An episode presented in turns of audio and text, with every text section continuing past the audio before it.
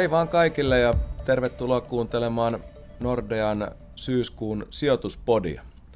Meitä on täällä kolme sijoitusstrategiaa pöydän ympärillä. Mun nimi on Ville Korhonen, sitten täällä on Hertta Alava. Terve Hertta. Terve kaikille. Ja Juha Kettinen. Terve Juha. Terve, terve.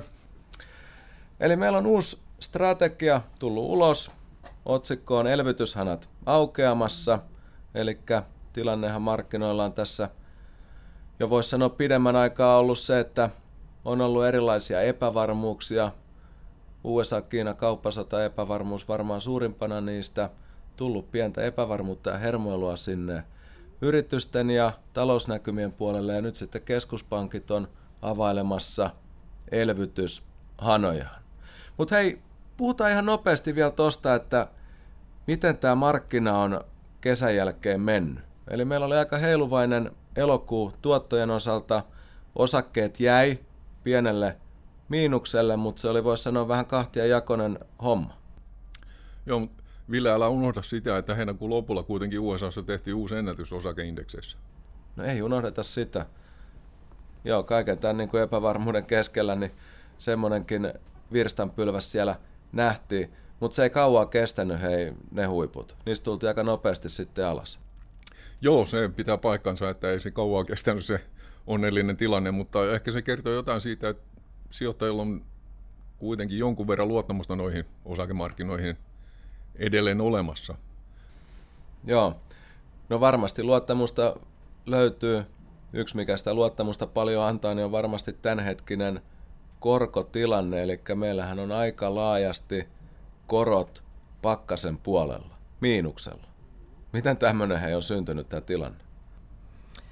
Niin, onhan tämä todella erikoinen, etenkin tämä miinuskorkojen tilanne Euroopassa. Ja nyt vielähän me odotetaan, että parin viikon päästä tulevassa E K P:n kokouksessa tulee vielä niin kuin enemmän jotain elvyttävää. Ja ehkä se suurin kysymys tällä hetkellä on se, että kuinka paljon sitten voidaan enää vaikuttaa reaalitalouteen Euroopassa näillä korkotoimenpiteillä tai muulla elvytyksellä. Mutta kyllähän Amerikassa niin mun mielestä että se, että korot on niin kuin laskenut, niin se on erittäin niin kuin positiivista. Et jos me vielä vuosi sitten ajateltiin, että tällä hetkellä oltaisiin jossain kolmen ja puolen prosentin korossa, nyt aletaan olla siellä puolessa toista markkina, markkinakoroissa, niin kyllähän siinä, niin kuin, kyllä siinä alkaa olla selkeä vaikutus yritysten rahoituskustannuksiin ja kotitalouksien rahoituskustannuksiin, että me on jo nähty, niin kuin, että kulutusluottojen kysyntä on käynyt, käynyt taas vähän paremmin, paremmin kaupaksi. Ja kyllä, kyllä sillä on niin kuin merkitystä, mutta ehkä se suurin kysymyshän tässä on, että miksi ne korot tosiaan tulee näin, niin kyllähän se inflaatio on kadonnut maailmasta aika lailla läntisissä maissa, että jos on tavoiteltu kahden prosentin inflaatiota, niin eihän me olla lähelläkään niitä tasoja oltu tässä Euroopassa, eikä myöskään Jenkeissä, että mistä se sitten johtuu. Niin kukapa tietää, ehkä yksi selitys on se, että väestö on vanhentunut. Että jos me katsotaan, mitä Japanissa on tapahtunut, niin siellähän on tässä menty jo kaksikymmentä, jos ei kolmekymmentä vuotta, niin matalassa inflaatiossa ja matalassa kasvussa. Niin mä oonkin kuullut nyt, että on puhuttu paljon tämmöisestä japanisaatiosta, että mitäs mieltä te olette, että onko tämä, tämä nyt sitten se, mihin Eurooppakin on menossa tämmöiseen kaikki nollassa? Tota, mä sanoisin tähän tässä vaiheessa, että ei mennä ihan vielä siihen japanisaatioon. Herta mainitsema inflaation puute, niin sehän on ollut aika iso kysymys. Taisi olla toukokuussa, kun E K P:n ranskalaisjohtaja totesi, että tämä on keskuspankkirien suurin mysteeri tällä hetkellä maailmassa, tämä inflaatio. Ja se tarkoittaa sitä, että itse asiassa, niin kun, jos ajatellaan vähän talousteoreettisesti asiaa, niin tota, tämmöistähän nyt ei välttämättä pitäisi olla tämmöistä tilannetta, tai ei ainakaan näin vakavaa, ja sitten se on myöskin johtanut tähän kysymykseen, että no okei, rahapolitiikka, keskuspankkien rahapolitiikka, niin sillä on yritetty ratkaista näitä ongelmia, mutta tota, voi olla, että se ei tällä hetkellä toimi niin hyvin tämä ratkaisumalli. On myöskin esitetty ajatus siitä, että silloin kun meillä on inflaatiota, ja sitä halutaan hillitä, niin keskuspankki voi olla ihan hyvä ratkaisu tässä ja korkopolitiikka, korkojen nostaminen voi olla ihan hyvä ratkaisu. Mutta nyt kun me ollaan tässä tilanteessa, että inflaatiota ei ole, matala korot ei niin hirveästi kiinnosta yrityksiä, koska investoinnista on puutetta, niin olisiko se finanssipolitiikka sitten kuitenkin se työkalu, jota pitäisi tässä vaiheessa käyttää. Eli tavallaan yksinkertaistettuna se ajatus on se, että silloin kun on inflaatiota, rahapolitiikka toimii, silloin kun on tämmöinen hitaan kasvun kausi ja, ja matala inflaatio, niin silloin pitäisikin käyttää finanssipolitiikkaa reippaammin. Muut tietysti tässä on se ongelma varsinkin Euroopassa, että siihen ei olla kauhean halukkaita, koska se tarkoittaa sitä, että pitäisi puuttua valtioiden budjetteihin ja kaikkeen muuhun tämmöiseen, ja se on vieläkin ehkä jonkunmoinen tabu tässä, tässä suhteessa niin kuin Euroopan puolella. Mutta tämä oli tämmöinen vähän korkeamman tason, sanotaan yleisemmän tason näkemys asiaa. Voidaan palata siihen japanisaatioon nyt sitten. No, mä voisin heittää vielä yhden, yhden korkeamman tason ajatuksen tähän, tähän keskusteluun, kun puhutaan inflaatiosta. Ja tämmöinen hintojen nousuhan, sehän liittyy tietysti siihen, että mikä on esimerkiksi tuotteiden ja palveluiden tarjonta. Et jos me ajatellaan se, että mikä pitkään piti tuossa voimakkaan talouskasvun aikana inflaation kurissa, niin oli se, että Aasia tuli aika vahvasti mukaan näihin niin kuin globaaleihin kauppavirtoihin. Siellä tuli paljon ihmisiä tämmöisen tuottavan työn, tuotantotyön piiriin. Heidän niin kuin palkkataso oli matala. Me alettiin saada kaikenlaista, voisi sanoa erittäin laadukasta tavaraa edulliseen hintaan.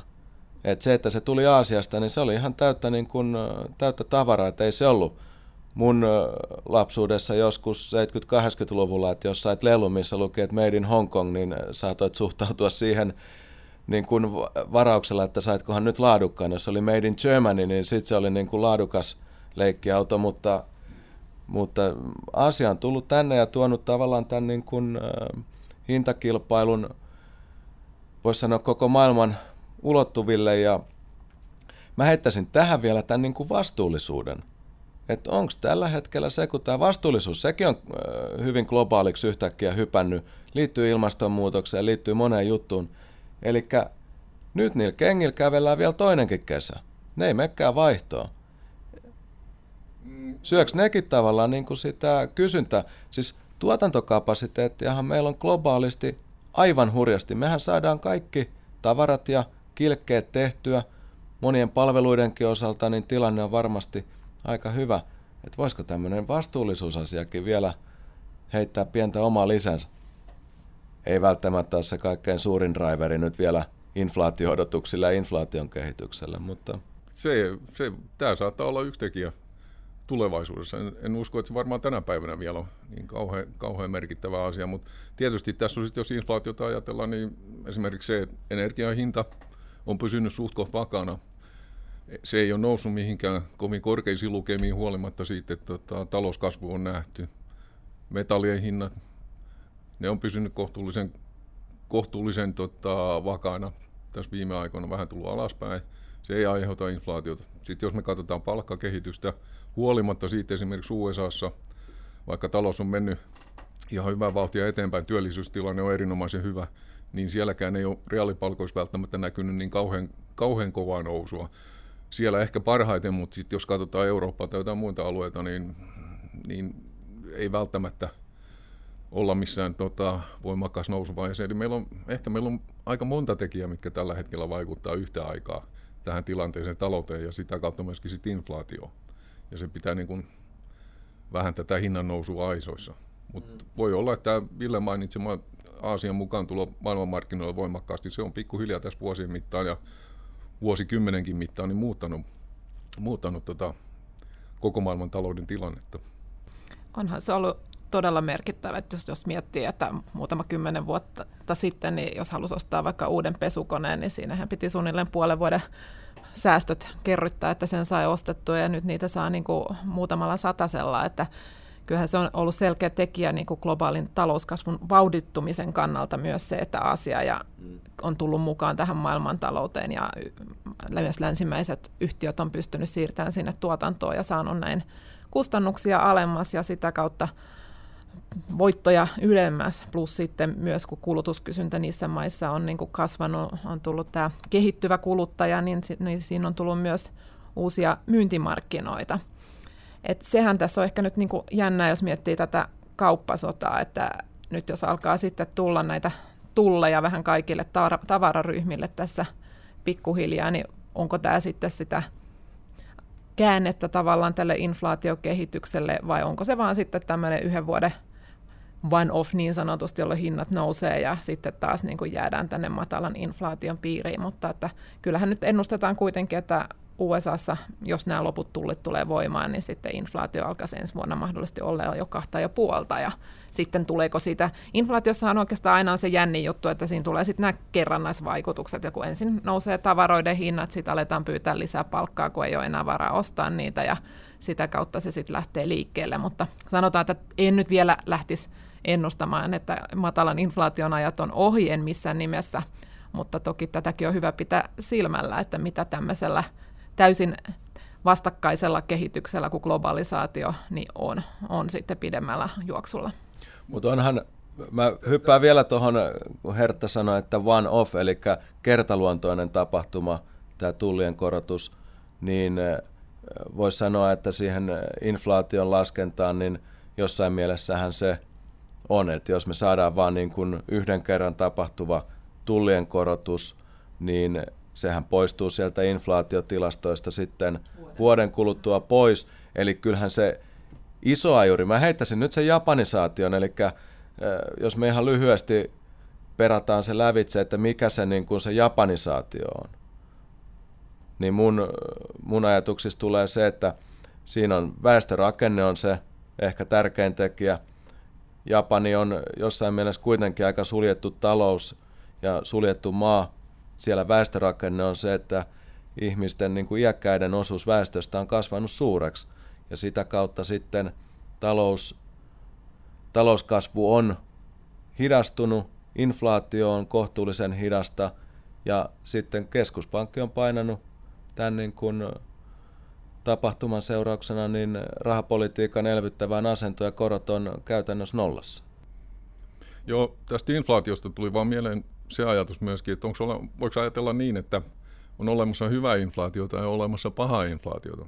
Tämä Hertan mainitsema tullien aiheuttama ää, inflaatio, niin sitä voisi ehkä nimittää pahaksi inflaatio, inflaatioksi siinä mielessä, että se on vähän niin kuin keinotekoinen juttu, millä nostetaan hintoja. Ja joku ehkä maksaa sen kustannuksen, mitä siitä hintojen noususta tapahtuu. Mutta sitten jos ajattelee hyvää inflaatiota, niin sehän, sehän voisi olla jotain semmoista, mikä perustuu niin kuin tämmöiseen hyvään talouskehitykseen, työllisyyteen, kysyntään ja näin poispäin. Eli kertoo siitä, että taloudessa menee hyvin ja se itsessään jo sitten on niin kuin, vähän niin kuin pyrkii nostamaan hintoja ja, hintoja ja siinä mielessä niin kuin tilanne näyttää hyvältä, ettei se inflaatio niin kuin aina, ole, aina ole pelkästään huono juttu. Se on vaan kysymys siitä, että minkälainen vauhti sillä sitten on. Ja tämä tietysti liittyy ehkä myöskin siihen, just tähän kauppasotaan kysymykseen myöskin silviisiin et, ja näihin tullikysymyksiin, että silloin kun tulee ja tarifeja aletaan nostaa, niin silloinhan tota, tämä globaali kaupankäynti, kansainvälinen kaupankäynti, se häiriintyy jossain määrin ja siitä syntyy näitä kustannuksia ja näin poispäin. Niin tämä tilanne, missä nyt ollaan, niin kun tulleja nostellaan vähän siellä sun täällä, niin tota, siinä, on, siinä voi olla kysymys myöskin siitä, että yle, yleisesti ottaen niin tämä kaupankäynti nyt on vähän häiriintynyt ja siitä saattaa aiheutua sitten ehkä tämmöistä vähän ikävän olosta inflaatiota. Eikä pelkästään niin kuin talouskehityksen, hyvän talouskehityksen perustuvaa inflaatiota. Joo, siinä mielessä olet varmasti oikeassa, että jos mietitään esimerkiksi seitsemänkymmentäluvun öljykriisiä, joka nostatti inflaatiota, niin silloinhan nimenomaan oli tämmöinen paha inflaatio, joka tuli tarjontapuolen shokista. Mutta tosiaan tässä Japanissa varmaan niin kuin kyse on, mä uskon itse hirveästi tähän demografiateoriaan, että olen seurannut aika paljon näitä kehittyviä markkinoita kanssa, niin kyllä se, niin kuin se väestöpyramidi, niin sillä on ehdottomasti merkitystä, että kun Japanissa väestö on alkanut vanhenemaan, silloin ei vaan yleensä, ei ole enää sitä kodin rakennusbuumia, jonne osta sitä sun tätä, ei ole tule enää lapsia, joille osta sitä sun tätä, niin semmoinen yleinen kysyntä, kulutuskysyntä vaan niin kuin heikkenee, että kyllä mä niin kuin itse Itse on ehkä tämän teorian kannalla ja sen takia se on just suurempi huolenaihe Euroopassa kuin esimerkiksi U S A:ssa, että U S A:ssahan väestö vielä on niin kuin paljon, paljon nuorempaa osittain siirtolaisuuden ansiosta, mutta Euroopassa on niin kuin monissa maissa väestön kasvu erittäin, erittäin matalaa, että siinä mielessä se on se riski. Ja kyllähän se sitten niin kuin Japanissakin on nähty, että B K T per asukas ei ole enää kasvanut niin kuin ollenkaan samalla tavalla, että jos aikaisemmin on niin kuin mietitty, että uusi sukupolvi olisi aina pikkasen varakkaampi kuin vanhempansa, niin nythän se alkanut ehkä käymään jo vähän toisinpäin, ja Euroopastakin on selkeästi merkkejä siitä, että jos on niin kuin tosi hidasta kasvua, niin sitten ei nuorille riitä niitä työpaikkoja, ei pääse ikinä niin kuin semmoisia hyväpalkkaisia töihin, ja sillä tavalla jäävät köyhemmiksi kuin vanhempansa. Et ehkä tämä on mun mielestä se niin kuin iso riski, joka on sitten myös yhteiskunnallinen riski, koska sehän on selkeästi, jos sulla on paljon työttömiä nuoria miehiä, niin siitä tulee aina, aina erinäköistä ongelmaa, niin kuin me on nähty muun muassa arabimaissa. Kyllä. Ja tuossa, jos puhutaan tästä kasvusta ja sen mukanaan tuomasta vauraudesta, niin täällä läntisissä maissa niin semmoiset kaikkein kovimmat varmasti tuottavuuskehitysaskeleet on vähäksi aikaa otettu. Me ei nyt suoraan nähdä, että mikä se, mikä se seuraava olisi. Eli se, mikä sitä talouskasvua on monesti niin kuin kiihdyttänyt, niin on se, että me ollaan siellä teollisessa tuotannossa helppo keksiä esimerkkejä, missä tulee leveämpää paperikoneen telaa ja saadaan niin kuin investoinneilla vaan suurempia ja suurempia tuotantomääriä, ja se on sitten nostanut palkkoja ja nostanut elintasoa niin kuin hyvässä tahdissa, mutta monessa mielessä niin tämmöinen niin kuin tuottavuuskehitys on sitten ollut vähän hitaampaa. Ja toivotaan, että seuraava kova steppi on tuolla jossain oven takana odottamassa, ja mielellään näinä ilmastonmuutosaikoina, jos se tulisi vaikka tuolta jostain energiapuolelta, että me saataisiin hyvin puhdasta energiaa niin kuin pienillä, pienillä panostuksilla, niin se olisi varmasti erittäin tervetullutta. Mutta hei, mä heittäisin tähän nyt, kun me mennään miinuskorkoja, miinuskorkoja ja ruvetaan puhumaan niin kuin sijoitusmarkkinoista ja hieman siitä meidän sijoitusnäkemyksestä. Mennään sinne ennen kuin podi alkaa aikataulunsa puolesta lähestyä niin kuin loppukaaretta, niin meillä on se tilanne tuolla niin kuin korkomarkkinoilla ja joukkolainamarkkinoilla, että vakavarasten maiden ja yritysten joukkolainoista yli kolmanneksen liikkeellä olevien joukkolainojen korko on jo miinuksella. Et aika, aika tavaton tilanne, voisi sanoa. Eli kyllä tällähän on selviä niin kuin implikaatioita sitten siihen, kun mietitään, että kuinka sijoittaa. Yksi, yksi asia tässä on tietysti se, että kun joukkolainat, valtiolainat tai yrityslainat, niin jos ei ne tuota paljon mitään, niin sehän tarkoittaa sitä, että sijoittajan on pakko hakea vaihtoehtoja. Ja tietysti silloin niitä vaihtoehtoja täytyy joko keksiä uusia tai sitten käyttää vanhoja, eli tässä tapauksessa lähinnä osakemarkkinat on sitten se vaihtoehto, mutta tietysti tässä on riskinä se, että sitten kun ruvetaan hake- hakemalla hakemaan uusia sijoituskohteita, niin se voi johtaa sitten riskin kannalta ehkä väärin johtopäätöksiin myöskin, eli sijoitetaan rahaa semmoisiin paikkoihin, missä sitä ei välttämättä pitäisi olla. Tämä on aina vaarana.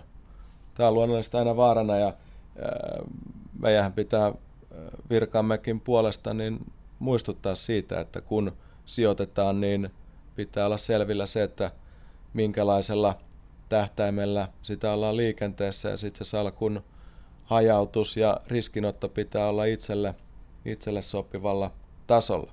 Mutta jos mietitään sitä, että äh, minkä takia mekin ollaan osakkeiden suhteen peruspainossa, epävarmuuksia on ilmassa ja osakemarkkinoilla on ollut heiluntaa, mutta me ollaan osakkeiden suhteen, meidän suositus on peruspaino, niin yksi rajapyykki meni tuossa elokuussa rikki tuolla Yhdysvaltain puolella, eli siellä kolmenkymmenen vuoden lainan korko painui matalammaksi kuin osakkeiden osinkotuotto.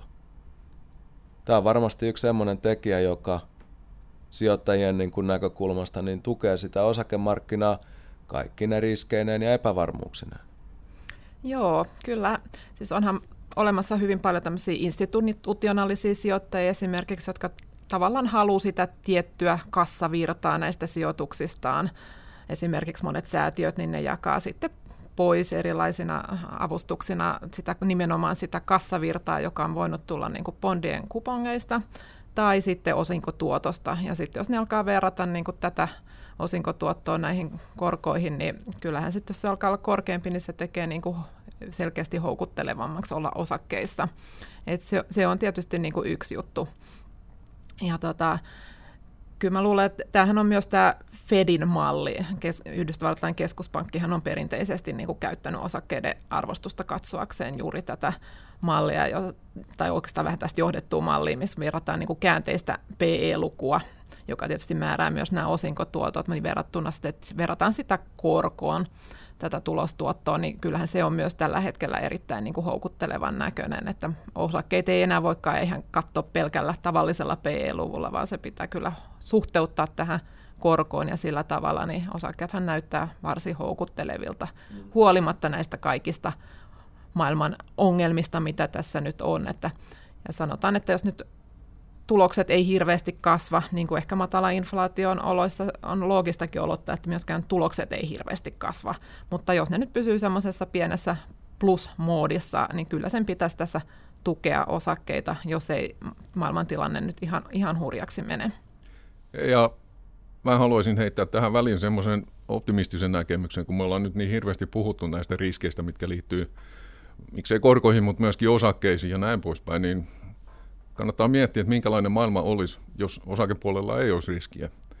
Jos ajatellaan, että tota, osakekurssit ei ikinä laske, niin jokainen voi miettiä sitä, että minkälainen osakemarkkina oikeastaan on ja minkälaisia tuottoja sieltä voisi saada. Se voisi olla aika, niin kuin sanoisiko, haljumaailma. Sieltä ei hirveästi olisi poimittavaa kyllä tämmöisessä tilanteessa. Eli siinä mielessä tämä... No niinhän pel- pitäisi niiden osakemarkkinoiden tuoton alkaa lähestyä sitten näitä joukkolainamarkkinoiden tuottoja. Jos sieltä riskit riisutaan pois. Kyllä, nimenomaan, ja silloin tota, ei olisi mahdollisuuksia niin kuin korkeimpiin tuottoihin. Et siinä mielessä niin kuin, riski on myöskin mahdollisuus, se ei ole pelkkä uhka. Kyllä, kyllä.